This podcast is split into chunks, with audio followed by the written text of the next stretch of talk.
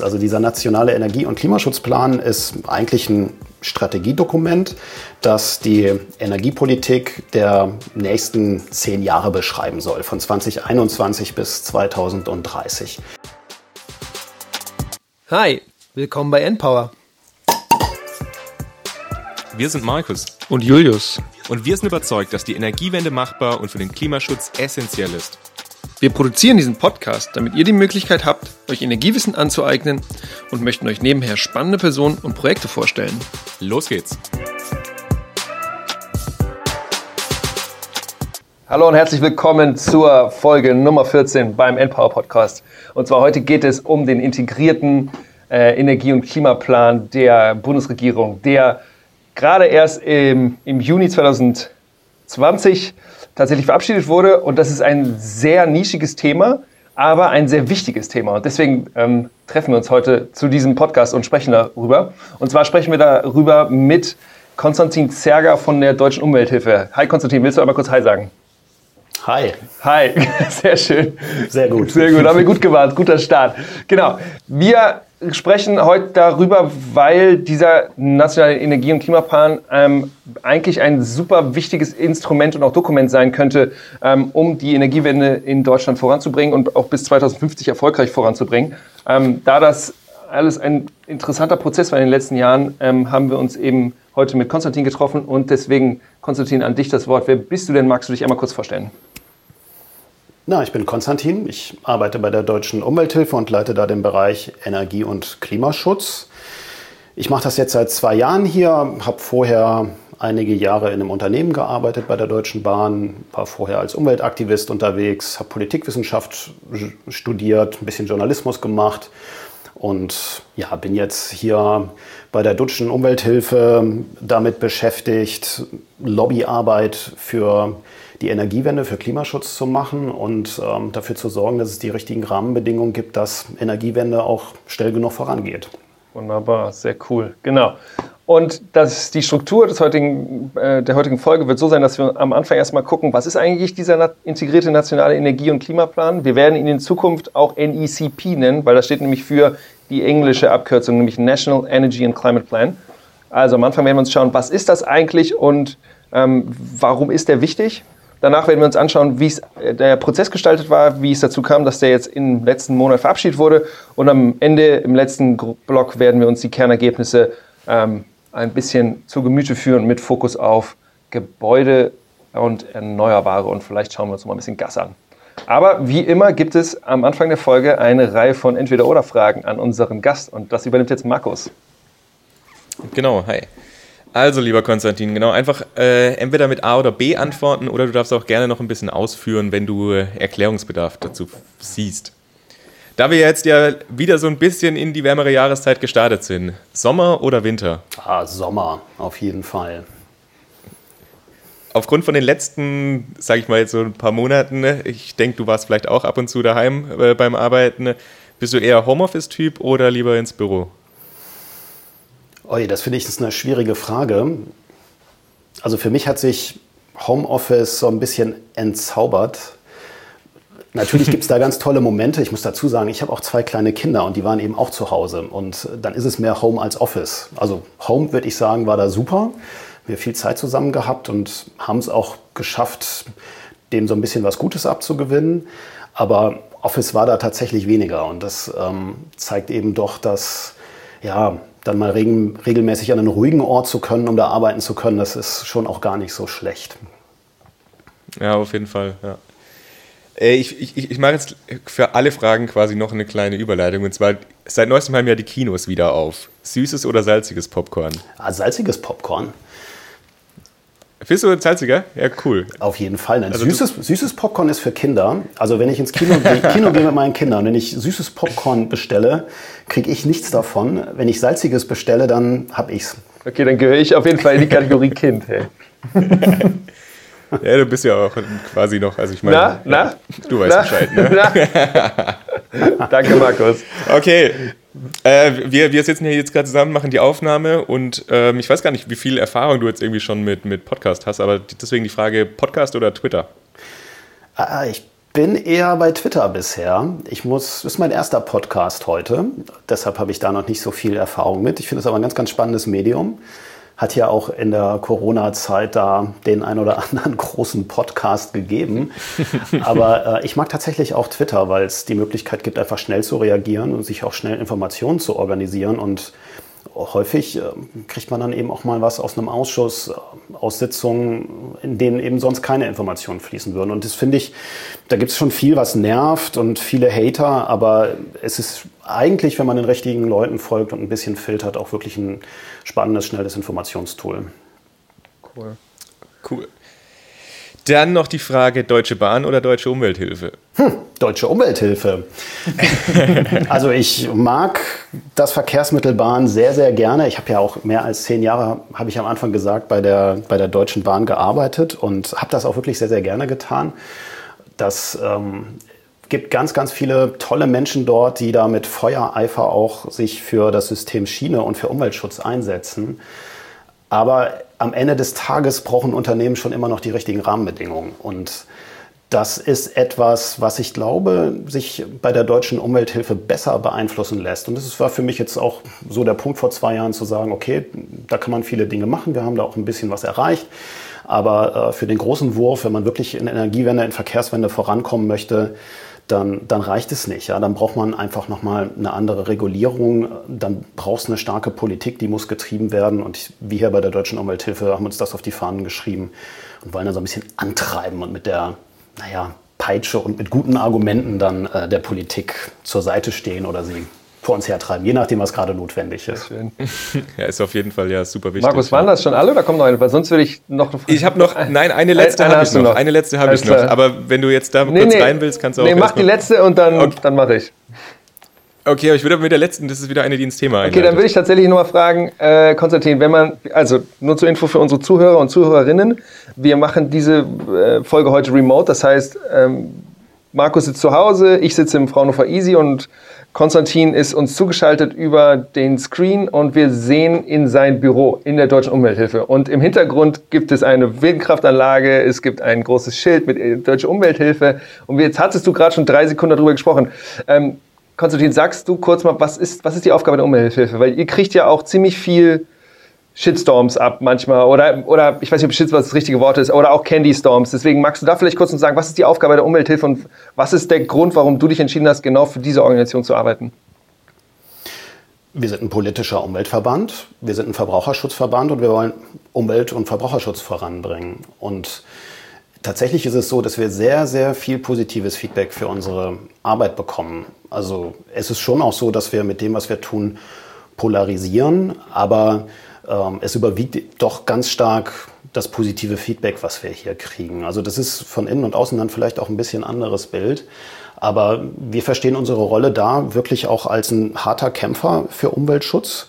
Und äh, deshalb ist es für uns auch immer wieder ein Thema, wenn wir gute Argumente vorgebracht haben, die dann trotzdem nicht befolgt werden, ja, mit denen wir trotzdem nicht überzeugen können, dann am Ende des Tages auch immer über rechtliche Schritte nachzudenken und dann eben alle Mittel zu nutzen, um dann eben auch die, den guten Argumenten, die wir gefunden haben, Wirkung zu verleihen. Und da kriegen wir ja auch immer recht. Ne? Also es ist ja jetzt nicht so, dass ähm, Gerichte das äh, dann reihenweise ablegen würden, sondern äh, tatsächlich äh, haben wir da eine sehr, sehr gute Bilanz. Äh, und am Ende des Tages äh, bin ich da auch sehr zufrieden über unseren Rechtsstaat, der da einfach auch nochmal viele Dinge so aus dem Tagesgeschäft herausholt und uns die Möglichkeit gibt, eben dann auch wirksam für Umweltschutz da einzutreten. Cool. Ja, schön, dass du es nochmal so gesagt hast. Ja. Markus, deine letzte Frage. Ja, es war für die Einordnung wahrscheinlich tatsächlich jetzt äh, noch, noch sehr gut. Ja, ja als letzte Frage, ähm, weil wir jetzt über den, den NECP, den Nationalen Energie- und Klimaplan, reden wollen, bist du ein Fan von vorläufigen oder von finalen Dokumenten? Also für meine Arbeit brauche ich ganz viel vorläufige Dokumente. Fertige Dokumente sind eigentlich doof, ja, weil dann ist es so wie heute. Ich will jetzt noch nicht zu viel vorwegnehmen, aber dann gucken wir auf so ein Dokument und schlagen uns auf die Stirn. Was sollte das denn? Ja, hätten Sie vorher mal jemanden fragen können, der sich damit auskennt? Oder mal eine vernünftige Konsultation machen können. Mhm. Deshalb sind eigentlich vorläufige Dokumente in einer Demokratie, in der es ja darum geht, auch gemeinschaftlich Positionen zu entwickeln, ganz, ganz wichtig. Und ich bin immer froh, wenn, wenn ich die Gelegenheit habe, wenn wir die Gelegenheit haben, früh einfach in Dokumente reinzuschauen, dazu unsere Meinung zu sagen. Häufig bewegt das ja was. Das ist ja auch der Großteil unserer Arbeit. Ja, 80 Prozent unserer Arbeit findet ja mit vorläufigen Dingen statt, nicht mit fertigen. Das ist dann ja nur die Spitze des Eisbergs, die dann medial dabei herausguckt. Und insofern, ja, vorläufige Dokumente sind mir eigentlich lieber. Mhm. Cool. Da kommen wir auch quasi dann ja direkt äh, in unser Thema rein. Und zwar, wie Julius gerade vorhin gesagt hat, wollen wir ja über den nationalen Energie- und Klimaplan reden. Wenn euch jetzt so Dinge wie Beispielsweise Klimaschutzplan 2050, Klimaschutzprogramm 2030, Klimaschutzgesetz, Energieeffizienzstrategie 2050, Nationaler Aktionsplan Energieeffizienz 2.0, Efficiency First Prinzip. Wenn euch solche Sachen jetzt nicht sagen oder ihr ein bisschen Bahnhof versteht, dann super, dass ihr hier seid, weil genau das sind alles äh, Dinge, die Teil von diesem nationalen Energie- und Klimaplan sind. Aber deswegen, Konstantin, als allererstes mal die Frage, was ist eigentlich dieser nationale Energie- und Klimaplan? Jetzt hatte ich kurz Angst, dass du mich bittest zu erklären, was all die gerade aufgezählten Programme und Pläne bedeuten, weil in der Tat, das ist ja so umfangreich, dass auch wenn man sich da täglich mit beschäftigt, man immer noch mal drüber nachdenken muss, in welchem Plan und in welchem Dokument bin ich jetzt eigentlich gerade. Genau, aber die Frage ist jetzt, ne, was ist eigentlich der nationale Energie- und Klimaschutzplan, richtig? Genau. Genau. Naja, genau. Und Markus, wollte nur, ähm, Markus wollte nur angeben, was er alles sonst auch so für coole Pläne kennt, weißt du? Ja, das hatte ich alles im Kopf, also ich habe es nicht gerade abgelesen. Nein, so. natürlich nicht.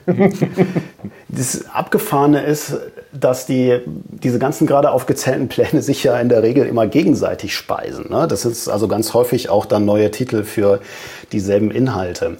Aber bevor wir über Inhalte sprechen, was, was das eigentlich ist, also dieser nationale Energie- und Klimaschutzplan ist eigentlich ein Strategiedokument, das die Energiepolitik der nächsten zehn Jahre beschreiben soll, von 2021 bis 2030. Da ist alles drin, was energiepolitisch irgendwie bedeutungsvoll ist. Versorgungssicherheit, Treibhausgasemissionen, welche volkswirtschaftlichen Auswirkungen hat das über alle Sektoren. Und getriggert ist das, das gibt es, weil die EU-Kommission das verlangt, beziehungsweise die Europäische Union. Das ist ähm, festgeschrieben in der sogenannten Governance-Verordnung, die eben von den Mitgliedstaaten verlangt, diese Pläne vorzulegen, alle zehn Jahre. Sie werden dann auch regelmäßig aktualisiert. Und das ist auch was Neues, wurde jetzt gerade erfunden. Und ähm, wir sehen jetzt eben gerade diesen ersten Klimaschutzplan aus Deutschland, der am 10. Juni veröffentlicht wurde. Jetzt hast du gesagt, ähm, muss jedes Mitgliedstaat von der EU machen. Was war denn da so die, die Intention von der EU dahinter? Also warum sie gesagt haben, naja, wir wollen das jetzt mal von allen Mitgliedstaaten? Es hat ganz viele Vorteile. Es macht zum ersten Mal wirklich die Politiken in den verschiedenen Ländern vergleichbar. Und es ist auch für die Kommission eine wichtige Grundlage, um zu bewerten, ob sie unter die Mitgliedstaaten und damit dann die Union als, als Ganzes auf dem richtigen Pfad ist, um ihre Ziele zu erreichen. Die da und wären? Die da wären ähm, natürlich vorneweg ähm, die Treibhausgasemissionen um mindestens 40 Prozent gegenüber 1990 zu reduzieren, den Anteil erneuerbarer Energien auf mindestens 32 Prozent zu erhöhen und den Anteil oder die Energieeffizienz auf mindestens 32,5 Prozent Prozent zu steigern. Alles fürs Jahr 2030. Und dieser nationale Energie- und Klimaplan, diese Pläne, die ähm, sollen eben beschreiben, welche Maßnahmen die Mitgliedstaaten ergreifen, um da hinzukommen. Mhm. Und diese Pläne sollen wahrscheinlich auch langfristig mit äh, Paris äh, konform sein, ne? Genau, das ist auch harmonisiert mit den Berichtspflichten innerhalb des Paris-Abkommens, dass ähm, damit dann auch die, wird jetzt ja auch angestanden, beziehungsweise steht ja an, auch ein neues Ziel für die EU für 2030 zu diskutieren, sogenannte NDC. Ähm, und da ist der Prozess ganz genau darauf abgerichtet, also dass man das im Prinzip in einem Guss hat. Das ist, das ist was total Intelligentes und es ist auch ein gutes Planungsinstrument und es ist auch eine gute Vorgabe für die Mitgliedstaaten, weil es eben den Mitgliedstaaten auch, die Mitgliedstaaten zwingt, jetzt wirklich mal in einer vergleichbaren Art und Weise nach vorne zu schauen und das alles zu formulieren. Ja, Ja. Genau. Dieser, dieser, dieser, äh, dieser NECP ist ja jetzt kein kurzes Dokument. Ja? Das sind 294 Seiten, sechs Seiten sind alleine Inhaltsverzeichnis. Dann gibt es noch weitere zwei Seiten, wo einfach nur Übersicht darüber gegeben wird, was für Abbildungen da drin sind, was für Anhänge da drin sind. Ähm, warum ist sowas, warum muss sowas so groß sein, so umfassend sein, was äh, und wenn man sich das anliest, das ist ja auch recht dröge. Also es ist jetzt nicht irgendwie klare Ansagen, sondern es ist einfach, es sieht, es fühlt sich so ein bisschen an wie eine Aneinanderhängung von ganz vielen ähm, ganz vielen anderen Dingen, die es schon gab und die jetzt da reingebracht werden. Ist das sinnvoll? War das so geplant? Ähm, sehen die anderen auch ähnlich aus? Hast du da einen Eindruck? Naja, die sehen halt schon alle ähnlich aus, weil die Kommission auch oder die Europäische Union da die Struktur für vorgibt. Ich verstehe auch, warum sie diese Struktur vorgibt. Die Frage ist natürlich, wie das gelebt wird. Wenn ich jetzt einfach hingehe und ich schreibe einfach aus bestehenden Programmen einfach das ab, was ich eh schon habe und ähm, würfel das wild zusammen, dann macht es weder Spaß, das zu lesen, noch bringt es wirklich jemanden voran. Und wenn ich das Ganze dann auch noch Monate zu spät abliefere, dann äh, hilft es auch wieder nicht. Und das ist vielleicht auch nochmal so ein Punkt, worüber man da an der Stelle reden muss. Ähm, wir tun jetzt ja so, als ähm, wäre das alles gut im Fluss. Aber tatsächlich ähm, hat die Bundesregierung sich hier schon eine ganz schöne Blöße gegeben, weil diese, dieser Plan hätte eigentlich schon Ende 2019 übermittelt werden müssen. Da war eine Deadline, das haben auch etliche Mitgliedstaaten getan. Und äh, die Bundesregierung war jetzt der vorletzte äh, mit dem 10. Juni. Äh, nur Irland fehlt noch, äh, aber alle anderen Mitgliedstaaten haben das schon getan. Und das ist schon wirklich auch ein Armutszeugnis, muss man sagen. Ich glaube auch der einzige Grund, warum es jetzt übermittelt wurde, war, dass eben die deutsche EU-Ratspräsidentschaft begonnen hat was ähm, ja eigentlich den ganzen Prozess auch so ein bisschen zerrüttet. Ich meine, hier versuchen wir jetzt ja europäisch gemeinsam Klimaziele zu formulieren, Folgenabschätzungen auf dieser Basis vorzunehmen. Aber ähm, einer der wichtigsten Mitgliedstaaten, vielleicht der wichtigste Mitglied, Mitgliedstaat, schert sich nicht um diesen Prozess. Und warum sollen kleinere Mitgliedstaaten diesen ganzen Aufwand auf sich nehmen, wenn das große Deutschland das eben nicht tut? Ähm, das, glaube ich, ist schon was, was die Bundesregierung sich da ankreiden lassen muss. Mhm. Ja, jetzt, äh, du bist jetzt gerade schon ein ganz kleines bisschen in den, in den Prozess quasi rein, dass wir da jetzt in Deutschland eben fast ein halbes Jahr oder nee, über ein halbes Jahr quasi zu spät waren äh, mit der Berichtspflicht. Das Ganze hätte ja, es, es gab ja vorher auch ein Vordokument, das hat glaube ich bis 31.12.2018 abgegeben werden müssen, also der vorläufige äh, Klimaplan. Also kannst du da nochmal was zum Prozess sagen, wie das denn ganz angefangen hat und wie sich das dann entwickelt hat? Ja, jetzt muss ich selber auch mal hier bei mir blättern, weil ich muss das mir nämlich auch noch mal aufmachen, wie eigentlich ähm, der, der Ablauf dort tatsächlich gewesen ist. Es gab eben diesen ersten Entwurf. Ja, genau. Also es war so, dass der Entwurf Ende 2018 kam, auch pünktlich kam. Und äh, es gab dann eine Weile nichts. Es gab eine Bewertung der Kommission dazu. Die hat also eine Auswertung der, ähm, der Pläne vorgenommen. Das sollte so ein iterativer Prozess sein, dass eben auch tatsächlich nochmal so eine Kontrollschleife durch die Kommission da drin ist und sie bewerten kann, reicht das denn eigentlich, welche Defizite gibt's, wo muss nachgearbeitet werden. Da gab es auch ähm, ein, naja, Diplomaten sind hier nicht immer so ganz direkt, aber schon nicht so richtig positives Urteil für den deutschen NECP. Gab etliche Fehlstellen, die nachgearbeitet werden mussten. Das ist so ein dreiseitiges Dokument, wo aufgelistet ist, was äh, alles fehlt und nachgebessert werden muss. Und dann gab es im Sommer 2019 eine Konsultation es ist so, dass die NECPs auch öffentlich konsultiert werden sollen. Das ist in europäischen Prozessen ganz üblich. Da werden dann immer die Bürger und äh, die betroffenen Fachverbände oder die Fachöffentlichkeit gefragt. Und das hat man dann eben hier den Mitgliedstaaten auch aufgegeben, das zu tun. Und das war so eine kleine Warte, Unverschämtheit, wie das dann abgelaufen ist. Aufgegeben, du meinst, also es wurde gemacht. Es wurde nicht aufgegeben, dass es gemacht wurde, sondern es wurde gemacht. Ja, genau, es wurde aufgegeben wie eine Hausaufgabe. Eine Hausaufgabe. Eine Hausaufgabe ja, ja. Ja, Also die, die wurde dann auch umgesetzt, aber ich sag mal eher ähm, so in allerletzter Minute äh, und auch nicht wirklich in einer, in einer zugewandten Art und Weise zu dem Prozess. Man hat das Ganze dann während der Sommerferien 2019 gemacht und äh, hat ja damit eigentlich in Kauf genommen natürlich, dass da keine große Aufmerksamkeit dafür da ist. Es gab da gerade mal 200 ähm, Rückmeldungen dann zu dem NECP, zu dem deutschen. Das Bundeswirtschaftsministerium, was da federführend ist, hat aus unserer Sicht das Ganze auch so eher versteckt dann auf der Webseite.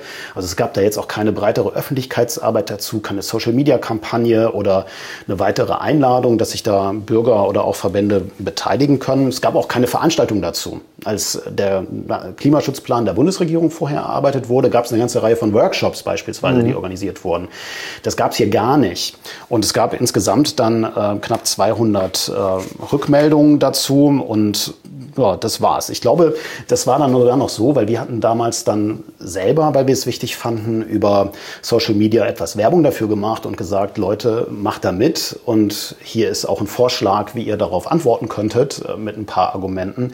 Ich glaube, wir haben dann sogar noch einen guten Teil dieser 200 Rückmeldungen, die es da gab, auch überhaupt erst ausgelöst. Mhm. Und das finde ich, das ist auch so ein ja, Tritt den Prozess mit Füßen, weil eigentlich ein so wichtiges Dokument, was eigentlich beschreibt, wie wir in den nächsten zehn Jahren Energiepolitik in diesem Land gestalten sollen, dem gebührt eigentlich mehr Aufmerksamkeit. Jetzt hast du ja gerade von diesen 200 Personen oder, oder Organisationen gesprochen. Was ist denn normal? Also wenn es sowas wie normal überhaupt gibt. Also hast du so eine, für, weißt du, für einen der letzten Klimaprogramme, wo es vielleicht auch öffentliche Konsultationen gab, hast du da vielleicht einen Kopf, in welcher ähm, Größenordnung wir da unterwegs sind mit, mit, Einge mit Eingaben?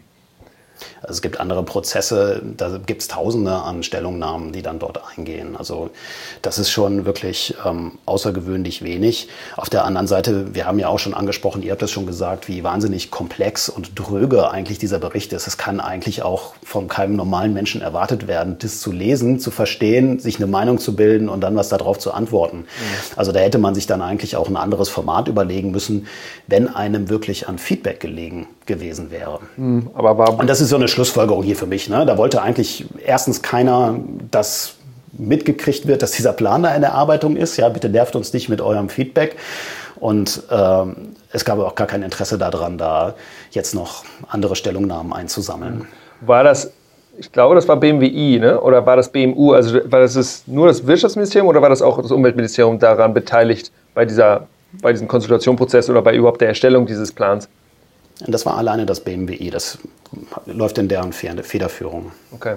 Mhm. Und jetzt muss man sagen, das merken wir auch an anderer Stelle, das ist so ein bisschen eine Anekdote, die ich da noch teilen kann. Wir kriegen ganz häufig Gesetzgebungsprozesse oder Entwürfe von Gesetzen zur Konsultation. Was sich da jetzt eingebürgert hat in der Großen Koalition, muss man fairerweise sagen, ist nicht nur das BMWI, aber die sind da schon besonders gut drin, ist, dass wir 24 Stunden oder weniger Frist haben, um komplizierte Gesetzeswerke dann zu bewerten und dazu eine Stellungnahme abzugeben da glaube ich eigentlich auch, das ist nicht im, im, Sinne der Bundesregierung, weil so gestaltet man auch nicht Mitwirkung. Dann konnten halt diejenigen mitwirken, die das Glück hatten, die vorläufigen Dokumente schon vorher zu bekommen. Haben wir ja schon drüber gesprochen. Ja. Aber das sind ja in der Regel auch nicht wir Umweltverbände, die da die besten Zugänge haben, sondern das sind ja dann meistens doch andere, die da besser vernetzt sind. Und klar, ja, wenn ich dann da gut aufgestellt bin und die richtigen Zugänge habe, kann ich da eben dann Einfluss drauf nehmen. Wenn ich darauf angewiesen bin, dann in so einem Konsultationsverfahren meine Stellungnahme abzugeben, ist ja die klare Botschaft an mich, wenn ich weniger als 24 Stunden habe, mir ist gar nicht dran gelegen, dass du das wirklich bewertest. Mir ist gar nicht an deiner Meinung ja. gelegen. Und das hat sich hier beim NECP dann eben auch wiedergespiegelt. Ist jetzt auch bei der Veröffentlichung so, habe ich das Gefühl. Also irgendwie, der wurde jetzt veröffentlicht, der wurde auf die Website gepackt, aber so richtig großes Medienecho, dass der jetzt da ist, gab es ja nicht. Also ich erinnere mich da jetzt auch noch an letztes Jahr, als dann quasi Klimaschutzprogramm äh, festgelegt worden ist. Das ging ja auch durch die Medien und wurde da überall irgendwie aufgegriffen und auch, ja, also auch Tagesschau und sowas. Und vom NECP habe ich jetzt eigentlich nicht so viel mitbekommen. Ja, da glaube ich, weiß ich gar nicht, ob ich überhaupt Berichterstattung in Massenmedien oder in äh, größeren Medien. Ich habe eine E-Mail bekommen und die war von dir, Konstantin. Oh je, sehr gut. so, ja, wir haben uns schon Mühe gegeben, aber ähm, mir wäre es ja auch peinlich, ja, wenn ich das veröffentlichen würde. Das würde ich, würde ich jetzt auch nicht darauf anlegen, dass das viele Leute mitkriegen, ja. weil das Dokument ist jetzt schon auch nicht geeignet, um da jetzt viel mit zu werben. Ich wollte noch einen Fun Fact mit euch teilen. Ich habe nämlich nochmal nachgeguckt. Es gab in der Konsultation des NECPs äh, die schöne Frage, wie bewerten Sie, vor, wie, wie bewerten Sie diesen NECP-Entwurf äh, und die darin enthaltenen Maßnahmen zur Erreichung der deutschen Zielbeiträge.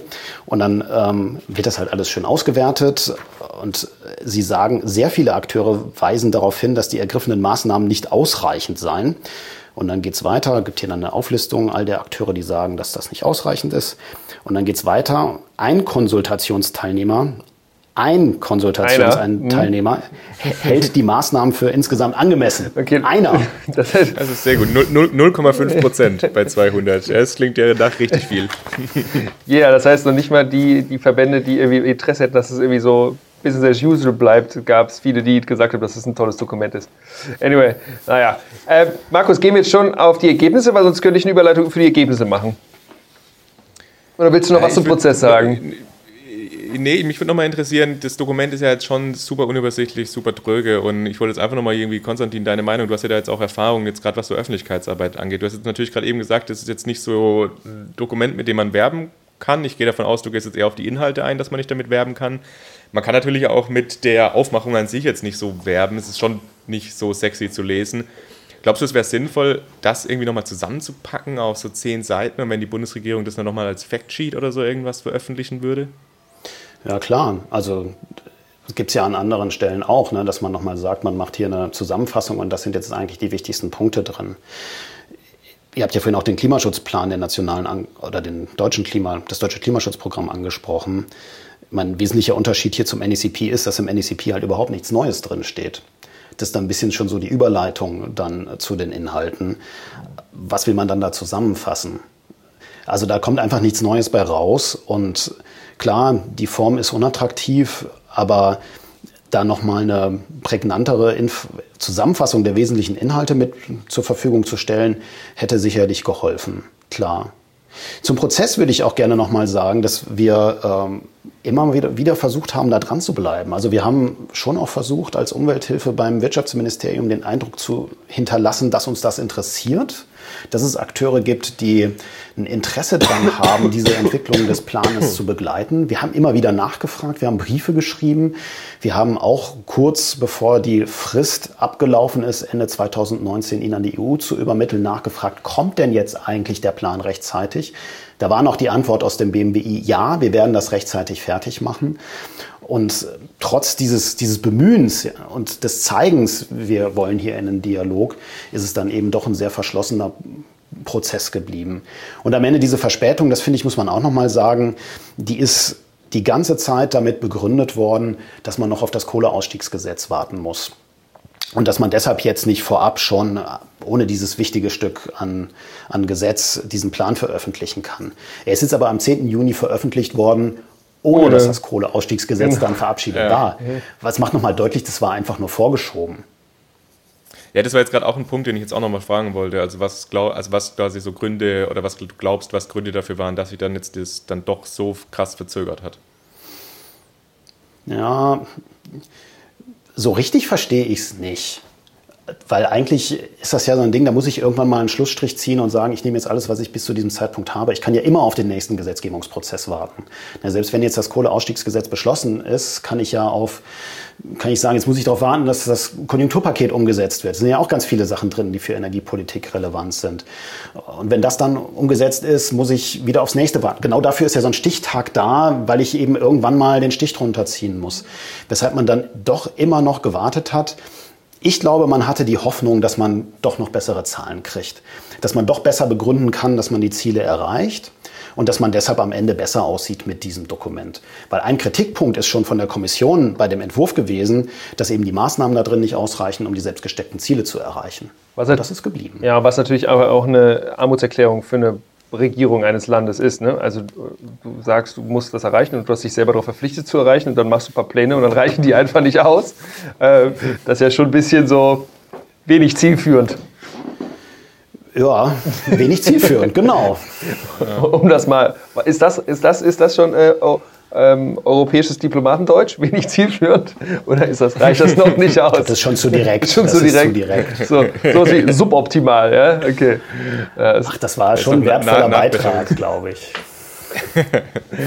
ja, Gut, jetzt äh, würde ich sagen, also Julius, jetzt darfst du in, in die Inhalte reingehen, wobei ich vielleicht zu den Inhalten nochmal, ähm, vielleicht nochmal kurz, be bevor wir jetzt in die richtigen Inhalte dann äh, reingehen, die Struktur wieder aufgebaut ist, diese äh, fünf Dimensionen der EU-Energieunion. Ich weiß nicht, Konstantin, willst du da mal was dazu sagen, was die sind und was da irgendwie so dahinter steckt?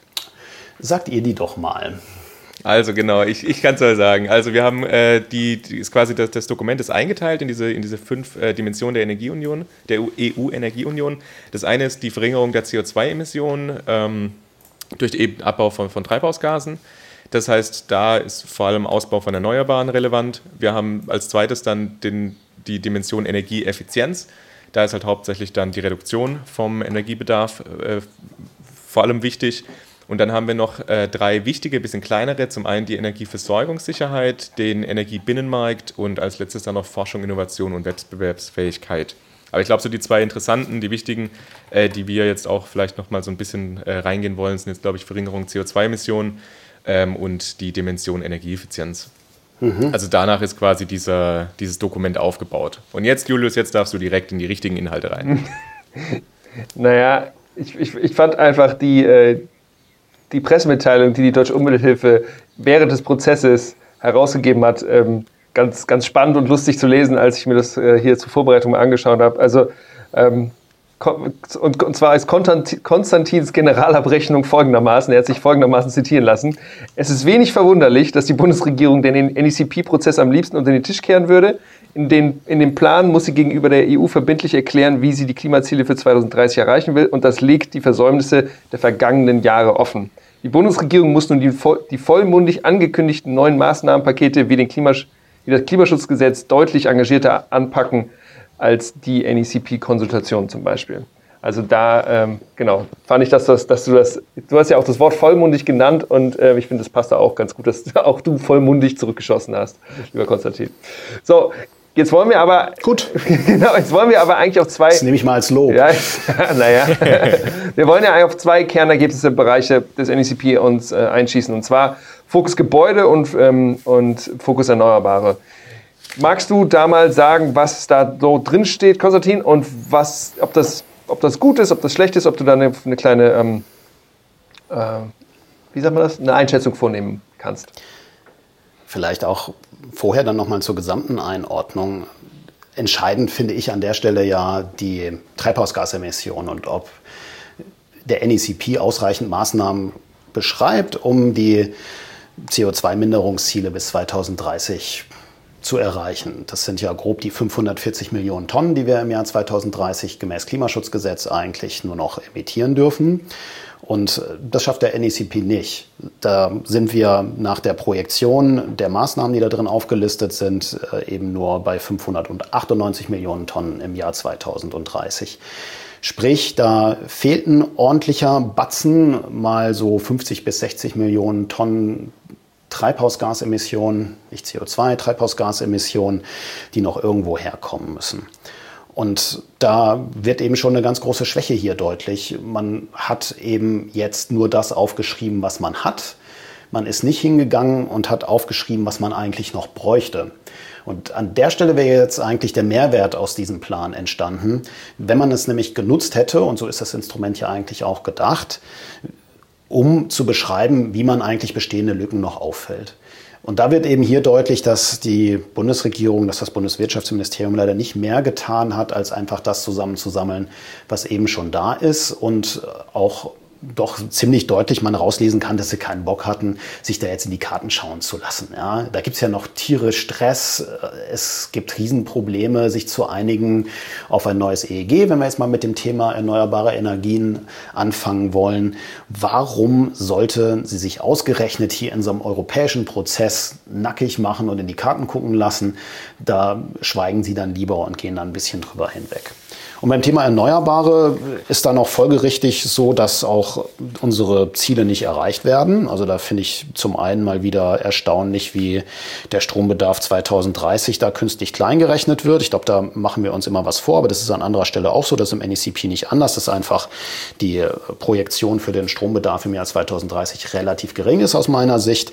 Und dann wird natürlich auch es einfacher, ein Ziel wie 65 Prozent Anteil an diesem Stromverbrauch dann zu erfüllen. Muss ich weniger Energie, Windenergieanlagen oder weniger PV-Anlagen bauen, um das zu erreichen.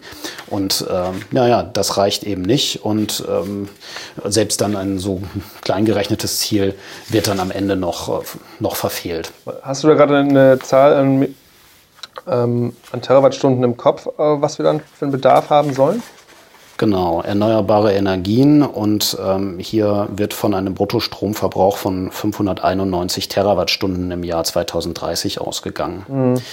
Und naja, wie viele Elektroautos stellen wir uns vor? Wie viele Häuser werden mit Wärmepumpen geheizt? Wie viele Elektrolyseure zur Herstellung von grünem Wasserstoff werden eigentlich im Jahr 2030 stehen? Wir brauchen von dem Zeug verdammt viel, wenn wir unsere Klimaziele erreichen wollen. Und die werden auch, wenn wir bei Effizienz erfolgreich sind, den Stromverbrauch, den Bedarf leider erhöhen. Und das spiegelt sich aus meiner Sicht in diesen Zahlen nicht wider. Super. Markus. Du lachst.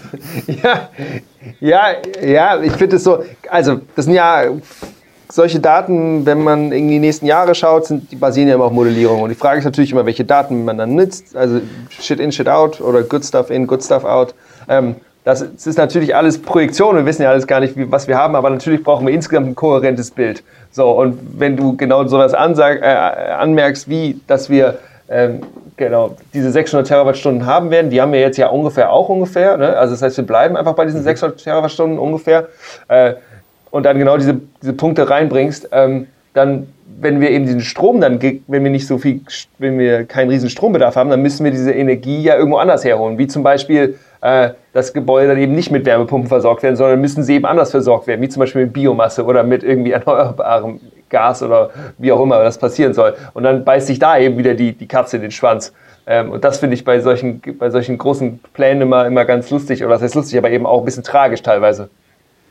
Ja, am Ende des Tages sind solche Projektionen natürlich auch immer ein Blick in die Glaskugel. Also wer will das wissen? Das kann ich ja auch nicht wissen, wie nee. viele Elektroautos tatsächlich fahren werden, genau. wie viele Häuser mit, Gebäu mit, mit Wärmepumpe geheizt werden ja. und wie erfolgreich wir mit unseren Effizienzzielen sind. Aber ich erwarte schon von der Politik, dass sie da mit, der, wie du sagst, ja, mit einem konsistenten Bild rangeht. Und hier fehlt beispielsweise auch noch die Wasserstoffstrategie mhm. und der Plan, auch hier eine Elektrolyseleistung in Deutschland aufzubauen. Das spiegelt sich da drin nicht wieder. Aber vor allen Dingen erwarte ich, dass sie hinreichend konservativ rangeht. Also, dass sie nicht eine Projektion aufbaut, die schon bei den ersten zwei, drei Rückfragen als unplausibel erscheint und sich als interessengeleitet offenbart, mhm. weil dann kommt halt raus, dass ich weniger Erneuerbare brauche, kriege ich nicht so viel Stress, um, weil ich nicht so viele Windräder bauen muss. Sondern ich erwarte, dass da eine Planung gemacht wird, die auch mit einer guten Wahrscheinlichkeit erreicht wird oder, oder erreicht werden kann. richtig ist. Ja. ja. Also, und da wäre mir jetzt doch deutlich lieber, wenn man da nochmal eine ordentliche Schippe drauflegen würde und die Planung darauf ausrichtet, dass der Strombedarf im Jahr 2030 doch nochmal ein Stück höher ist. Mhm. Wenn, Sonst wachen wir in 2030 auf und stellen fest, dass wir die Windräder und die Photovoltaikanlagen leider nicht gebaut haben, aber dann ist es zu spät. Naja, das ist ein bisschen ähnlich wie 2020 auch, wo wir dann alle immer darauf gehofft haben, dass wir es doch noch hinkriegen und jetzt durch Corona kann es sein, dass wir es irgendwie hingekriegt haben, aber eigentlich haben wir es ja nicht hingekriegt. Ähm, und das, ist, das würden wir ja einfach nur perpetuieren dann auf das Jahr 2030. Ne? Ähm. Und das ist ja übrigens auch ein Modell. Ne? Ich, wenn man mal guckt, wo unsere Klimaziele herkommen, ich verfehle ein nahe vor mir liegendes Ziel und kündige dann ein um, umso ambitionierteres in ungefähr zehn Jahren an. Mhm. Und damit rede ich mich raus und verkaufe allen, jetzt mache ich es aber auch richtig. Das ist, ist ein Muster. Ja? Deshalb dürfen wir uns auch nicht reinlegen lassen, wenn es um Zieldiskussionen um 2030, 40, 50 geht. Alle sind für Klimaneutralität 2050 ich glaube, man muss die Politik und auch Unternehmen daran messen, was sie jetzt hier im Jetzt, hier und jetzt machen. Mhm. Setzen Sie sich denn jetzt für, dafür ein, dass der Ausbau von Windkraftanlagen an Land beschleunigt geht? Setzen Sie auch die Ausbaupfade für Offshore-Windenergie hoch? Schaffen Sie Rahmenbedingungen für die Foto Photovoltaik, dass es schnell genug vorangeht, für Mieterstrom. Ja, all diese tausend Probleme, die wir haben, die aufgeschoben werden. Und das finde ich ist eigentlich tausendmal wichtiger, als drüber zu rätseln, was äh, im Jahr 2030 sein wird. Nichtsdestotrotz ja. brauchen wir das aber, um zurückrechnen zu können, wie schnell wir uns jetzt eigentlich bewegen müssen. Ja. Aber klar ist, jetzt mal egal, wie die Ziele 2030 da plus minus gesetzt werden, zu langsam sind wir auf jeden Fall. Auch gemessen an den eigenen Zielen, die sich die Große Koalition da gerade setzt. Ja. Ja, gut, das ist ja sowieso immer ein Problem. Also, gerade was die Projektion, du hast ja jetzt gerade angesprochen, da auch in den Modellrechnungen gehen ja auch einfach viele Annahmen rein. Äh, die gleichen Annahmen, beziehungsweise viele Annahmen gehen natürlich ja auch immer in den Maßnahmenwirkungen rein. Also, wenn eine Maßnahme, eine Politikmaßnahme jetzt beschrieben ist mit ihrer Einsparwirkung, werden ja auch Annahmen getroffen und das, wie du sagst, wenn man da auf der sicheren Seite sein wollte, dann würde man eher quasi die Maßnahmenwirkungen vielleicht ein bisschen konservativer rechnen, auch die zukünftige Entwicklung von dem ähm, von, ja, vom Stromverbrauch, jetzt nicht, also nicht nur Stromverbrauch, sondern generell von eben auch ähm, den Energiebedarf in 2030, da eben auch ein bisschen konservativer rechnen, äh, dass man dann auch die Ziele auf jeden Fall erreicht. Genau, aber das blitzt jetzt hier so einmal im NECP und auch in unserer Diskussion auf. Und jetzt kommen wir auch so ein bisschen schon ins Philosophieren um Projektionen und wie eigentlich solche Vorhersagen gemacht werden. Was ich wichtig für den NECP finde, nochmal festzuhalten, ist, dass er eben keine Maßnahmen enthält, wie man den Ausbau erneuerbarer jetzt eigentlich voranbringen möchte. Da steht einfach ziemlich vage drin, dass es im Jahr 2020 ein neues EEG geben soll, ein neues Energieeinspeisegesetz. Gab es bei euch ja auch schon eine wunderbare Folge im, im, Podcast dazu. Aber was das beinhaltet, wie man das erfolgreich macht, komplette Fehlanzeige. Und wenn man dann anfängt tiefer zu graben und mal schaut, was sagt denn das Wirtschaftsministerium an anderer Stelle dazu, habe ich jetzt auch nochmal nachgeschaut. Aus dem Oktober des vergangenen Jahres gibt es eine Ankündigung im ersten Halbjahr 2020 das ist jetzt zum Zeitpunkt unserer Aufzeichnung schon abgelaufen und zum Zeitpunkt der Aussendung ja auf jeden Fall gibt es ein neues EEG. Ist aber immer noch nicht da. Jetzt haben wir die Sommerpause schon wieder verschleppt. Was soll das? Ja, also da ähm, ist, glaube ich, der NECP nicht die Ursache, aber er macht doch nochmal sehr deutlich, wo eigentlich da unsere Probleme liegen. Und das ist einfach eine total zögerliche Herangehensweise beim Ausbau erneuerbarer. Mhm. Markus, ich würde, ich würd, glaube ich, Konstantin gerne noch was zum politischen Prozess in Berlin fragen, aber wollen wir das jetzt machen oder wollen wir das später machen? Hm, ja, ich wollte auch noch mal, nur noch mal Konstantin kurz zustimmen. Also ich habe ja auch so ein bisschen dann in den NSCP reingeguckt und dann habe auch die Sachen durchgelesen. Und das sind eigentlich ist es ja eine Auflistung von ganz vielen Maßnahmen und Zielen, die man erreichen will und was man irgendwie alles machen will. Aber es stehen dann doch relativ wenig Zahlen eigentlich drin. Also es steht dann viel drin, das soll gestärkt werden. Wir wollen dann das 2030-Ziel erreichen. Aber wie eben konkret es dann umgesetzt ist und wie das gemacht werden soll, steht nicht so viel dazu. Also steht bei den, bei den äh, NAPE-Maßnahmen, also quasi eine von dieser nationale ähm, Aktionsplan Energieeffizienz, von den Maßnahmen, da steht ziemlich konkret drin, was äh, die einsparen und, und wie die umgesetzt werden sollen. Aber es sind halt viele Maßnahmen drin, da steht einfach ein bisschen Text, aber äh, dann doch weniger Inhalt. Ja, das stimmt. Und das ist vielleicht auch nochmal eine kleine Überleitung zum Gebäudebereich, um den jetzt auch einmal anzureißen. Mhm. Das knüpft nämlich auch schön an, was ähm, was du, Markus, glaube ich, vorhin gesagt hast zu Projektion und zur Folgeabschätzung von Maßnahmen, wie die eigentlich aussehen müssten. Da hängt es natürlich auch immer davon ab, schätze ich die jetzt eigentlich wirksam ein und welche Annahmen liegen dahinter. Das ist super kompliziert und es funktioniert eben nur, man kann es eigentlich nur bewerten, wenn man auch wirklich in der Lage ist, alle Annahmen zu sehen, die dahinter stehen. Und das geht hier im NECP auch für den Gebäudebereich nicht, aber es wird referenziert auf die Folgeabschätzungen zum Klimapaket, die vorgenommen worden sind vom Wirtschaftsministerium, eine Studie von Prognos, die, glaube ich, im März veröffentlicht wurde, äh, nach langem Hin und Her. Und da äh, ist es jetzt so, dass auf dem Papier die Ziele im Gebäudebereich wohl erreicht werden, aber eben auf Grundlage dieser Studie. Und wenn man dann schaut, was sind denn eigentlich die Annahmen, aber da muss ich auch wieder den NECP verlassen, an anderer Stelle graben, tief bohren und äh, lese dann da, dass eben dort sehr ambitionierte Annahmen zur Entwicklung des CO2-Preises im Gebäudebereich hinterlegt sind. Und zwar eine Steigerung des CO2-Preises bis 2030 auf 180 Euro je Tonne CO2. CO2. Und sag nochmal, genau, und was haben wir im letzten Klimapaket bekommen? Jetzt haben wir 25 Euro erstmal zum Start bekommen. Yeah. Das ist natürlich ein Korridor beschrieben, dann ab 65 Euro ab Jahr 2026. Ähm, also soweit soll es dann ja eben steigern. Aber ich teile da deine Skepsis. Substanziell ja, ich, weniger. ich finde, das ist schon umweltpolitisch wünschenswert. Aber wie darf ich das jetzt verstehen, dass das Wirtschaftsministerium davon ausgeht, dass wir im Jahr 2030 einen CO2-Preis von 180 Euro je Tonne haben im Gebäudebereich? Mhm. Da bin ich aber mal sehr gespannt, ob das so eintritt. Ja. ja, genau das ist die Schwierigkeit. Also wie du es jetzt gerade sagst, das ist einfach, man muss da mit den, mit den Annahmen quasi reingehen und wenn dann natürlich sowas, äh, wenn man dann genauer reinschaut und eben sieht, was für Annahmen da dahinter stecken, dann kann man das schon nochmal hinterfragen. Na, und es kaschiert dann ganz viel. Ne? Da würde ich auch gerne noch kurz beim Gebäudebereich bleiben, weil wir im Gebäudebereich eigentlich wirklich gerade eine große Chance haben vorbeistreichen lassen mit dem Gebäudeenergiegesetz, was vor wenigen Wochen verabschiedet wurde. Das Gebäudeenergiegesetz ähm, lange debattiert fast verschiedene andere Rechtsakte aus dem Bereich Gebäudeeffizienz jetzt in einem angeblich übersichtlicheren Werk zusammen. Und Sag mal kurz, was da reingeflossen da, ist. Ähm, also, boah, Ne, ne, es, ist das, es ist die ENEF, ne? So. Ja, die ENEF, doch. Das Erneuerbare das Wärmegesetz, das E-Wärmegesetz. Erneuerbare Wärme im Gebäudegesetz genau. und Genau, also wir hatten da das waren die zwei, mit Jan, hm. Ja, also genau, also wir hatten da mit, mit Jan Steinbach ja auch drüber gesprochen.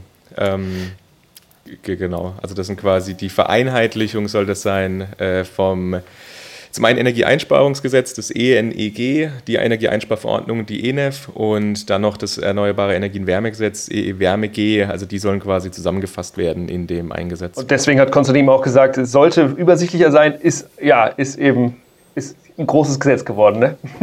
es ist ein sehr großes Gesetz geworden. Und vor allen Dingen, wenn man nochmal guckt, was da drin wesentlich ist, das ist aus meiner Sicht sind das die Effizienzstandards, die festgeschrieben werden. Und man hat da eigentlich die Chance gehabt, einen neuen Niedrigstenergiestandard zu beschreiben. Den hat die EU verlangt. Also es hat wieder eine europarechtliche, ähm, einen europarechtlichen Ausgangspunkt, auch dieses Gesetz. Und das ähm, hätte jetzt die Möglichkeit gegeben, da die Effizienzstandards, die wir für Neubauten haben, deutlich hochzusetzen. Hat man aber nicht gemacht, sondern man friert erstmal die heutigen Standards einfach ein. Und das ist was ganz Dramatisches, weil so ein Lebenszyklus von so einem Gebäude ist ja jetzt mal mindestens 30 Jahre. Und mindestens, hey. Wenn ich, also mindestens. Ja, mindestens ja, tatsächlich. Ne? Ich gucke hier in ja, Berlin ja 50, aus dem Fenster. 60, ich, ja, du willst ja auch nicht Gebäude, du willst, die sind mehr als 100 Jahre genau, alt. Und du willst ja auch eigentlich nicht alle 30 Jahre das abtragen, wieder neue Energien und neue äh, Ressourcen nutzen, um neue Gebäude zu bauen. Ja, ganz genau. Das, der, der, Punkt ist aber, wenn ich jetzt bis 2050 einen klimaneutralen Gebäudebestand erreichen möchte, was ja schon jetzt mal klimapolitisch relativ spät ist, aber dann wiederum ja auch ähm, sehr ambitioniert, wenn ich auf die Lebensdauer von Gebäuden gucke. Aber wenn ich das erreichen möchte, 2050 klimaneutrale Gebäude, dann bedeutet das ja, dass alle Gebäude, die ich jetzt mit diesem Standard baue oder saniere, ich vor 2050 nochmal sanieren muss. Und das wird einfach auch teuer werden. Das ist auch ökonomisch unvernünftig, das so zu tun. Ja, und, und macht ja auch keiner. Und, wird, also, ja, und, wir haben auch, naja. und wir haben auch nicht die genug Men- und Women-Power dafür. Wir haben jetzt schon das Problem, nicht genug sanieren zu können, weil wir nicht genug Handwerker und Handwerkerinnen haben. Und wenn wir alles noch mehr rumbauen müssen, das sind ja, geht ja alles gar nicht. Ihr sprecht die Probleme alle an. Ja? Also das, das müsste eigentlich jetzt in so einem Plan hier ganz anders honoriert werden und eine Strategie entwickelt werden. Das ist vielleicht nochmal ein Punkt, den man auch noch allgemein zum NECP sagen muss. Der ist ja auch dafür da, nicht nur um der EU-Kommission die Möglichkeit zu geben, hier Politiken zu vergleichen und eine Abschätzung vorzunehmen, ob man die gemeinsam vereinbarten Ziele zu, erreicht, sondern der könnte ja auch dafür da sein, um der Wirtschaft eine Richtung zu zeigen und zu sagen, hey Leute, wir wollen das und so stellen wir uns das vor und deshalb geben wir euch damit die Sicherheit, jetzt auch in diese Bereiche zu investieren. Wir geben auch Menschen die Sicherheit, dass sie Ausbildungen als Handwerker machen, dass sie sich fortbilden für die äh, Dinge, die dort notwendig sind, um äh, auch wirklich dort ähm, eine vorausschauende Planung zu ermöglichen. Und das ist einfach, wenn ich hier so abreiße und sage, naja, ähm, ich äh, mache das einfach, indem ich einen CO2-Preis erhöhe, glaube aber selber nicht so richtig dran, dann reiße ich da die Perspektive ab. Ja? Da wird jetzt keiner kommen und sagen, ich investiere da groß äh, in diesem Bereich. würden wir alles alleine auch nicht machen, ne? Genau. Ist das jetzt eigentlich veröffentlicht? Ja, ne? Es wurde jetzt auch im Juni veröffentlicht, das Gebäudeenergiegesetz, oder? Das Gebäudeenergiegesetz wurde auch ähm, jetzt im Juni verabschiedet in letzter ja. Lesung. Ja. Da war unsere Haltung lieber ablehnen. Es schadet mehr, als dass es nutzt. Ja, ich, also, versuchen. Ich, ich, ja, ich bin da immer ein bisschen hin und her gerissen, weil ich, mich hat es damals, ich habe mich auch schon mit dem Gebäudebereich so ein bisschen beschäftigt und es ist schon unglücklich, dass man diese drei Gesetze oder beziehungsweise vor allem jetzt EE-Wärmeg und die ENEF, dass man die eben in zwei getrennten Gesetzestexten, dass man die hat. Also ich finde von der Sache her, die beiden zusammenzupacken in ein Dokument, ist eigentlich total sinnvoll, weil man muss ja auch beim Neubau und bei der Sanierung muss man immer beide bedachten. Ne? Aber was du äh, sagst, ist natürlich ein, ein, wichtiger Punkt, dass es wurde jetzt gemacht, es wurde jetzt quasi novelliert, aber es gab keine Verschärfung. Die Vorgaben von der ENEF wurden einfach übernommen, wie sie waren. Und es darf auch nicht dabei bleiben, dass man einfach nur Effizienzstandards verschärft, sondern man muss das Ganze ja auch begleiten. Also wir glauben, dass auch der bisherige Ansatz dort von informieren und fördern nicht mehr ausreicht, sondern dass man auch viel stärker Ordnungsrecht braucht, um häufiger mhm. Sanierungsanlässe zu schaffen. Das Beispiel ist das, wann tausche ich meine Heizung aus? Wenn sie kaputt das ist. Tue ich, wenn sie kaputt ist. Im Oktober. Dann geht sie kaputt. November. Und dann hast du eine ja, Gasheizung genau. und dann willst du dann von drei Tagen eine neue Gasheizung haben und deswegen wird, baust du einen neuen Boiler ein mit, lass uns raten, Gas. Was ich nicht mache, ist, dass ich dann erstmal überlege, hm, wäre es jetzt gut, mein Gebäude zu dämmen, damit ich dann auf ein Niedertemperatursystem umsteigen kann. Vielleicht kann ich auch noch meine Solarthermieanlage aufbauen, aber das mit der Wärmepumpe wäre vielleicht auch noch eine gute Idee. Das mache ich denn alles nicht. Und das mache ich nur, wenn ich, wenn ich es planen muss. Und ich glaube, da müssen wir Anlässe schaffen, dass es geplant wird. Es braucht den individuellen Sanierungsfahrplan für Gebäude. Der muss verpflichtend werden. Der muss auch kostenfrei sein für alle Hauseigentümer. Das ist ein Fahrplan, der einem Hauseigentümer sagt, in welcher Reihenfolge solltest du jetzt eigentlich was machen an deinem Gebäude. Dass eben nicht nur eine Komponente ausgetauscht wird, beispielsweise die Heizung, sondern dass das Haus ganzheitlich betrachtet wird und dann ein sinnvolles Set an Maßnahmen umgesetzt wird. Genau, aber da brauchen wir mehr Ordnungsrecht, wir müssen diese Anlässe schaffen und wir brauchen noch eine ganz andere Art von Förderung. Und nicht zuletzt müssen wir auch auf, aufpassen, dass da die Kosten fair verteilt werden. Das darf am Ende nicht an Mietern hängen bleiben, sondern da muss es eine faire Verteilung geben zwischen Mietern, Vermietern und auch der öffentlichen Hand. Ich glaube, da führt kein Weg dran vorbei und wir brauchen viel, viel, viel mehr Geld, wenn wir das in der notwendigen Geschwindigkeit voranbringen müssen. Aber das ist jetzt, wenn wir wieder zum NECP zurückkommen, alles Fantasie. Nichts von all dem ist dort in irgendeiner Art und Weise angerissen. Warum habe ich das Gefühl, dass diese Podcast-Folge immer mehr zu einer zynischen Podcast-Folge wird? naja, noch ein Kommentar zu, äh, wenn ihr mehr Interesse daran habt, äh, an Gebäuden und an diesen Sanierungsfahrplänen, die Konstantin gerade angesprochen habt, könnten, können wir euch die Folge Nummer 6 nochmal sehr ans Herz legen. Da mit Herrn Dr. Jan Steinbach haben wir uns nämlich genau über Gebäudesanierung und eben auch spezifisch über diese Gebäudesanierungsfahrpläne unterhalten.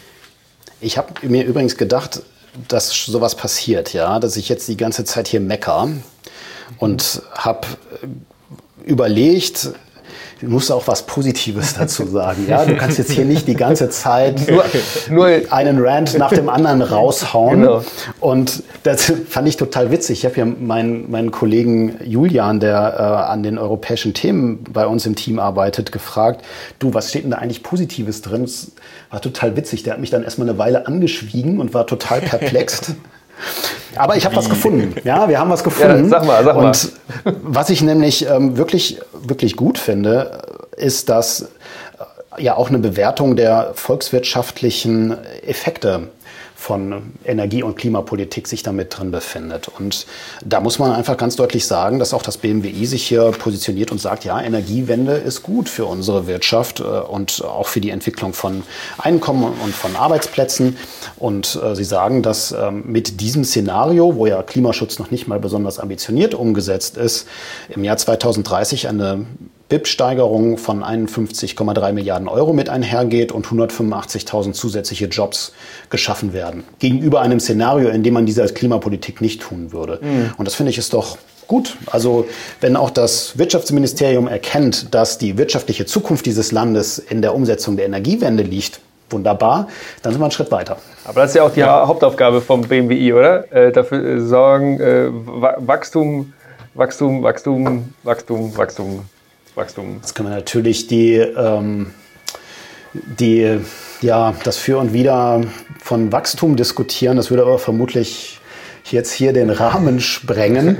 Aber zumindest fände ich es ja, also wenn das Wirtschaftsministerium sich den neuen Wirtschaftszweigen zuwenden würde, lassen wir mal Wachstum außen vor und sich überlegt, wie kann ich eigentlich diese fördern und Rahmenbedingungen für die schaffen, dass sie erfolgreich sind. Das fände ich wäre ein großer Schritt. Zum Beispiel, ja. oder wie wäre es mit so ökologisch relevanten Sektoren erstmal erhalten? Zum Beispiel, wenn wir uns so die Windkraft äh, in Deutschland angucken. Man muss ja gar nicht wachsen, sondern man, muss, man kann sie erstmal erhalten. Das wäre auch schon mal ganz schön, oder? Da war es ja vor einem ja, halben, halben Jahr so, dass da immer mehr Leute, also es sieht gar nicht so gut aus für viele Unternehmen in, diese, in diesem Sektor. Das war Tat, genau das, was ja. wir besprochen haben. Es werden jetzt irgendwie Milliarden ausgegeben, um die Kohle nochmal mal denen Geld zu geben zu für quasi eine Technologie, ja. die sowieso ausläuft. Also das ist ja schon seit längerer Zeit eigentlich nicht mehr wirtschaftlich, Kohle abzubauen in Deutschland, also ja. Braunkohle. Aber es wird trotzdem noch subventioniert und unterstützt. Und dann eben sind jetzt auch in den letzten Jahren eben so viele Jobs in der Windbranche weggefallen, weil da eben die eine oder andere Sache ein bisschen verschlafen wurde. Ja, in der Tat, ja. Also ihr habt ja vorhin gesagt, das wird jetzt eine zynische Folge, aber ich finde, wenn man... Jetzt sind wir schon wieder da dabei. ihr, seid, ihr seid noch gut drauf, ja.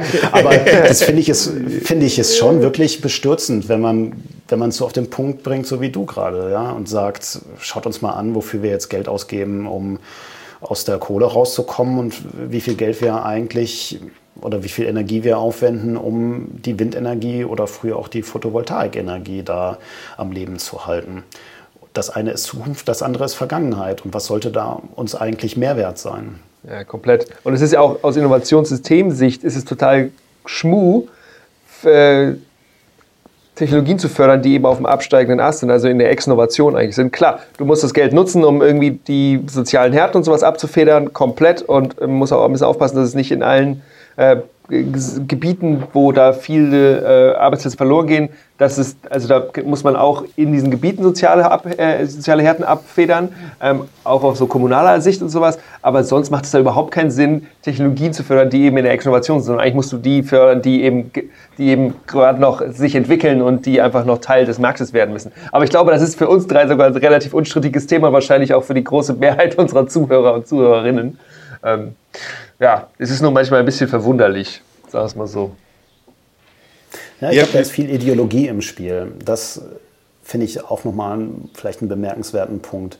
Und ideologisch sind hier die Energiewende-Gegner nach meiner Ansicht, die aber das als Begriff benutzen, immer noch, um eigentlich Energiewende zu diskreditieren. Dabei wäre es eigentlich, eigentlich umgekehrt. Es gibt so viele gute Argumente, die Jobs, der Klimaschutz, die Innovation, die dort entsteht in dem Bereich Erneuerbare, im Bereich Effizienz. Und dass das Ganze noch nicht so schnell vorangeht, liegt einfach daran, glaube ich, dass ein paar ideologische Betonköpfe daran festhalten an einer Welt, die eigentlich längst Vergangenheit ist, mit großen thermischen Kraftwerken, mit großen Verbrauchern und Erzeugern, die so einfach schon heute nicht mehr Realität ist. Ja, das ist ein, ein, wichtiger Punkt. Genau das. Wir haben gestern tatsächlich auch äh, über, über den Punkt haben wir auch diskutiert, dass eben gerade das Problem ist, dass diese großen Kraftwerke, die vielleicht älteren grauen weißen Männer, die da noch in den Führungspositionen sitzen, dass die einfach nicht das Interesse daran haben, das System so umzukrempeln, wie es eben notwendig wäre. Was für ein schönes Wort zum Sonntag. Ja, äh, wir sind auch langsam tatsächlich schon am Ende. Wir sind jetzt schon wieder eine ganze Weile dabei. Aber äh, Konstantin, du hattest im Vorgespräch gesagt, dass du gerne noch ein paar Worte über Gas äh, für, für, ja, also, dass du noch ein paar Worte über Gas verlieren möchtest. Möchtest du das noch tun? Dann hättest du jetzt noch die Möglichkeit dazu. oh, unbedingt, weil das finde ich ist unser nächstes großes Thema, vor dem wir hier in der Energiewende stehen. Und vielleicht ist es der Endgegner, ja, so am Levelende der Energiewende, der dann noch auf uns wartet. Warum habe ich gerade die Mario-Melodie im Kopf? Ja. Ja, das ist, das ähm, ist jetzt auch der Endgegner von der Folge. der Endgegner der Folge. Naja, es gibt ja dieses dieses schöne Narrativ, die Erzählung vom Gas als Übergangstechnologie. Aber Brückentechnologie ist auch, ja genau. Brückentechnologie, aber wie, genau, wie viel Brücke, wie viel Übergang können wir uns im Jahr 2020 eigentlich noch erlauben? Das ist dann alles noch vielleicht 30 Jahre im Betrieb, wenn ich über Leitungsinfrastrukturen spreche, auch deutlich länger. Und das ist doch alles weit jenseits der Zeitpunkte, an denen wir längst klimaneutral sein müssen.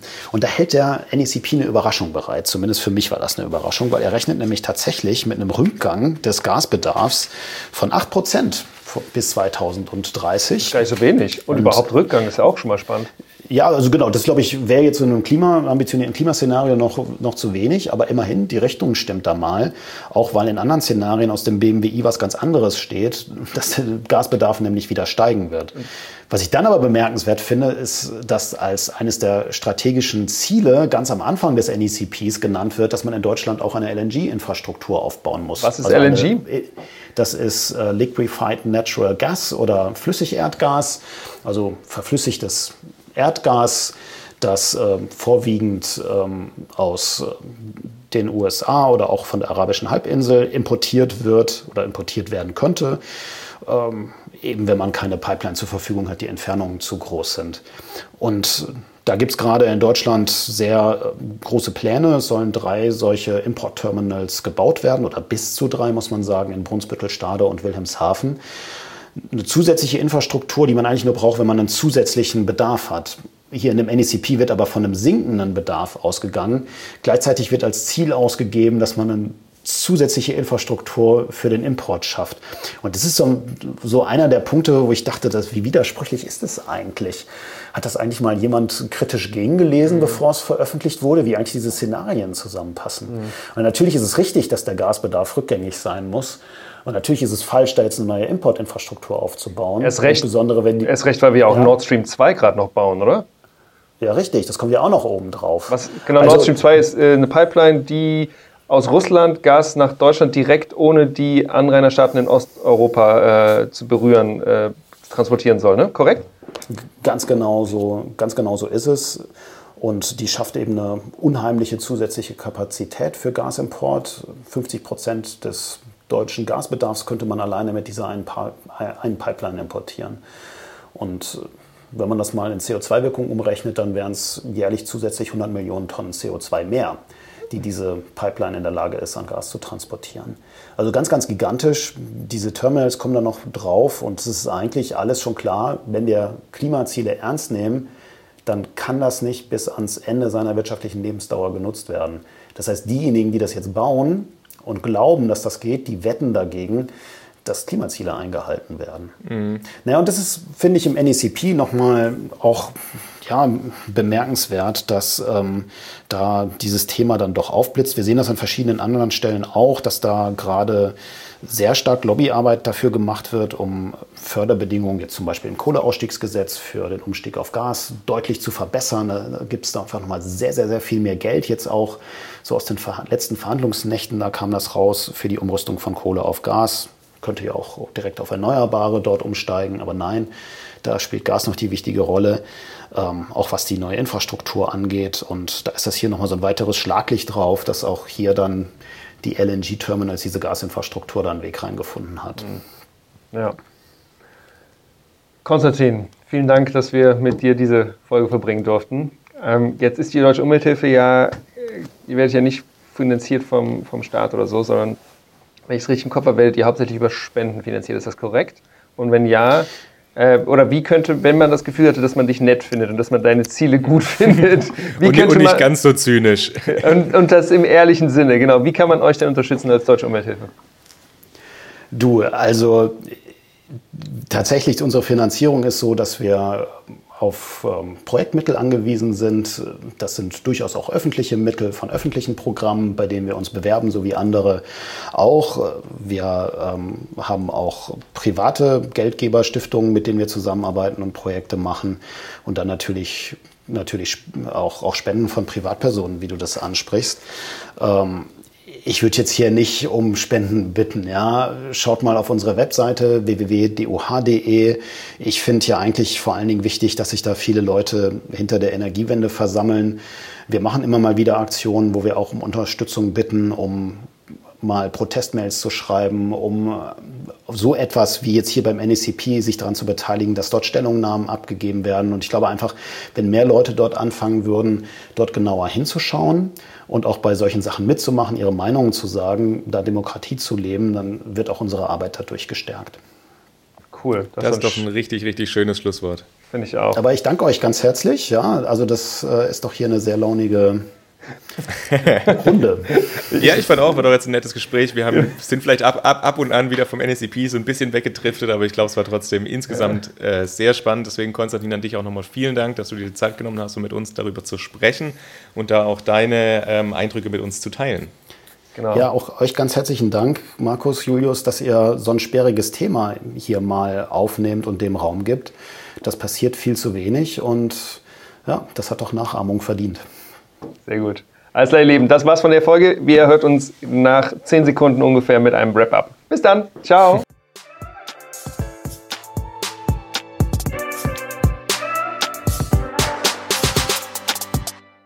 Jetzt haben wir gerade die Session mit Konstantin hinter uns. Recap, recap. Markus, was hast du mitgenommen aus dieser Session?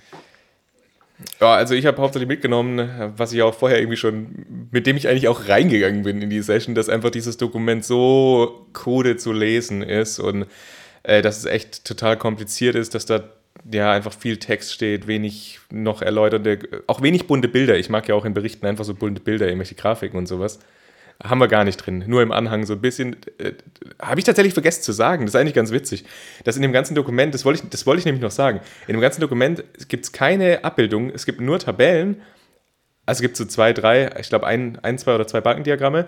Aber dann gibt es im Anhang für die Konsultation, für den Konsultationsprozess, da gibt es dann schöne Diagramme, wie quasi der Konsultationsprozess äh, vonstatten gegangen ist. Ja, aber wie wir das ja von Konstantin gehört haben, war der ja auch jetzt nicht so ganz innovativ und richtig sinnvoll. Nein, ich meine bloß, dass es halt nochmal extra unsexy mhm. quasi aufbereitet mhm. ist, weil einfach nur Tabellen und Text ist schon ermüdend zu lesen. Aber ich hoffe, was ähm, angekommen ist bei euch da draußen, dass eben dieses Dokument eigentlich total wichtig ist und dass es das zentrale Instrument von der EU ist, um eben die Klimaschutzpläne von den einzelnen Mitgliedstaaten aufeinander abzustimmen und selbst eben eine Übersicht zu bekommen, was wird denn in den einzelnen Mitgliedstaaten gemacht. Und da eben auch die Chance quasi den einzelnen Mitgliedstaaten gegeben wird, selbst nochmal drauf zu schauen, was haben wir denn bis jetzt erreicht mit den Maßnahmen, die wir haben, was erreichen wir und das, was Konstantin auch gesagt hat, also was wäre da jetzt noch die Lücke und was müssen wir machen, um diese Lücke zu füllen. Genau, was einfach schade ist, ist, dass das als Möglichkeit eines strategischen Instruments nicht wirklich genutzt wurde. Das mag wahrscheinlich an sehr vielen Gründen liegen. Ähm, liegt wahrscheinlich auch daran, dass wir eben so viele andere Sachen auch schon haben. Liegt aber auch daran, dass wir bei dieser Bundesregierung ja immer mal wieder sehen, dass so richtig der Wille, jetzt Paris unbedingt einzuhalten, irgendwie nicht da ist oder irgendwann wieder ähm, verweichlicht wird durch andere Interessen, die damit reinlaufen. Was ein bisschen, was, ich wollte gerade sagen, was so ein bisschen schade ist, ich, aber das kann man eigentlich gar nicht sagen, weil es geht eigentlich um die Lebensgrundlagen unseres auf unserem Planeten und deswegen ist das eigentlich sehr, sehr schade und eigentlich geht das gar ja. nicht, ähm, dass das immer weiter nach hinten gezogen wird. Ähm, und dann kommen eben manchmal so solche Sessions raus, wie wir sie jetzt hatten. Wir haben ja mehrmals jetzt auch das Wort zynisch oder launisch genutzt und das wollen wir ja eigentlich nicht. Eigentlich wollen wir ja Hoffnung geben mit diesem Podcast, aber manchmal bei solchen Sachen denke ich so, alter Schwede, wir haben echt noch einen Weg vor uns und Dafür machen wir natürlich aber auch diesen Podcast, um euch darauf aufmerksam zu machen, damit ihr eben auch wisst, was da passiert ähm, und damit wir alle zusammen da äh, aktiv sein können und auf die Straße gehen können und dass jeder von euch, wenn ihr arbeitet oder arbeiten werdet, auch mit eurem Job dann vielleicht einen Beitrag leistet und leisten wollt. Ja, da, das, was du jetzt gesagt hast, ist genau richtig. Also was äh, das was Konstantin quasi auch angesprochen hat mit diesem Konstellationsprozess, dass jetzt eben gerade bei diesem Dokument das so ein bisschen unter den Teppich gekehrt worden ist, dass es eben diesen Prozess gab. Und 200 Rückmeldungen ist halt tatsächlich wenig, weil was man ja jetzt mitbekommt, eben auch, also wir sind ja jetzt auch in so irgendwie ein, zwei so Telegram, WhatsApp-Gruppen von Fridays for Future noch mit drin. Da wird immer gepostet, hier neues Gesetz, bitte äh, schreibt mal da äh, quasi eure Meinung dazu oder macht hier noch was, einfach um, um Sichtbarkeit dann nochmal zu gewähren, von auch, oder halt, ja, um nochmal mehr Sichtbarkeit zu generieren. Und das ist halt hier nicht passiert. Und das ist total schade, weil das ist halt wirklich so ein zentrales Dokument eigentlich. Und das ist schon krass, wie wenig medial das auch aufgegriffen wurde. Und jetzt gerade, was du gesagt hast, also auch, äh, das ist tatsächlich mir auch so gegangen. Also wir haben mit Konstantin ja vorher so ein bisschen gesprochen und dann hatten wir das alles geplant. Und äh, zu dem Zeitpunkt, wo wir es geplant haben, war der eben noch nicht veröffentlicht. Und dann, wir wollten nämlich richtig, wir wollten nämlich das richtig gut vorbereitet haben, dass wenn er rauskommt, dass wir sofort dazu eine Folge machen können. Genau. Und, genau. und dann ging es ja. aber relativ schnell, dass er dann veröffentlicht worden ist. Und dann irgendwie zwei Tage später schreibt uns dann Konstantin, ah, jetzt ist uns BMW doch zuvor gekommen und äh, ist schon veröffentlicht. Und ich habe tatsächlich auch dann durch Konstantin das mitbekommen, dass er veröffentlicht ich, worden ist. Ich auch. Und dann genau. habe ich genau. auch noch mit äh, hier so ein paar Kollegen gesprochen und da war halt genau das Gleiche. Also die haben dann gesagt, ach, das wurde jetzt veröffentlicht, ach, das ist ja krass. Also es wurde nicht mal selbst, sage ich mal, in so dieser Community, in der wir ja auch so ein bisschen drin sind, selbst da war es nicht so, dass da Newsletter rumgeschickt worden sind. Endlich ist quasi das zentrale Dokument für den Energie- und Klimaplan bis 2030 veröffentlicht. Ja, und auch der BDEW oder sowas und, äh, hat da auch keine Pressemitteilung zum Beispiel drüber gemacht und so. Ist einfach untergegangen. So gefühlt jedenfalls. Genau, ja, also ich habe es, glaube ich, in einem Newsletter, ich glaube von der ECEEE oder so, habe ich es, glaube ich, gelesen, aber ansonsten war wirklich, also ja, schon erschreckend eigentlich. Ja, genau. Aber das heißt ja, es ist ein Dokument und es ist ein wichtiges Dokument, aber wir kriegen das schon hin. ja, um, genau. Um und, deswegen, und deswegen, genau was Markus aber gesagt hat, ist es eben wichtig, wenn solche Calls bei euch auch ankommen, die zum Beispiel aufrufen, dass ihr euch beteiligt, dann beteiligt euch bitte. Weil wenn da sich natürlich keiner beteiligt, dann können Leute in die Entscheidungsposition sitzen, auch sagen, naja, interessiert ja keinen, was wir da machen. Und dann können sie eben auch machen, was sie wollen. Deswegen sind solche Beteiligungs- und Konsultationsprozesse super wichtig. Erstmal natürlich, um Demokratie aufrechtzuerhalten und dann aber auch die Demokratie, in der wir hier leben, in die richtige Richtung zu steuern, in eine defossilisierte, äh, defossilisierte Zukunft. So. Um jetzt aber noch ein genau. Positives an dem Ganzen noch abzugewinnen, weil ich habe auch, also für mich persönlich, ein riesen positives äh, Aspekt oder ein riesen positiver Aspekt von diesem ähm, NECP, von diesem nationalen Energie- und Klimaplan ist, dass da alles drin steht, was es eben gibt an Maßnahmen. Weil es ist dieses unfassbar wirre, und man weiß nicht, was ist lang. jetzt eigentlich. Ne, also jetzt klar, das Dokument ist lang, aber da steht halt alles drin. Da stehen alle Maßnahmen, die eben Deutschland ergriffen hat. Da steht der Klimaschutzplan drin. Das sind ja also genau diese Sachen, die ich, die, die ich vorhin auch da kurz mal so äh, vorgelesen habe. Also der Klimaschutzplan, Klimaschutzprogramm, Klimaschutzgesetz. Renovierungsstrategie, Aktionsplan Energieeffizienz. Also da, da steht halt alles drin, was es in Deutschland irgendwie gibt. Und deswegen ist es eigentlich von daher schon ein cooles Dokument, um einfach nochmal so einen überblickenden einen Überblick zu bekommen, was ist eigentlich in diesen einzelnen Dimensionen der, der Energieunion, was ist da eigentlich los und was macht da Deutschland aktuell. Also den Status quo mhm. bildet es halt toll ab, aber natürlich, wie wir es jetzt ja auch dargelegt haben, es fest, fasst halt eigentlich nur die Sachen zusammen, die halt da sind. Was es aber macht und das macht's gut. Immerhin. genau. Das heißt, wenn ihr in der Vorlesung sitzt oder mal wie euren Chef oder eure Chefin beeindrucken wollt, da findet ihr alles drin. Das doch genau, das sind 294 Seiten voller Spaß, Spannung und Freude. Geil. Also, ihr Lieben, cool. wir sind jetzt wieder ein bisschen äh, über der Zeit. Tatsächlich ist es jetzt eine längere Folge geworden. Wir hoffen, ihr habt trotzdem ganz viel Spaß dabei gehabt. Julius, möchtest du noch ein Schlusswort sagen? Schluss. Super. Also, bis in zwei Wochen. Macht's gut. Ciao.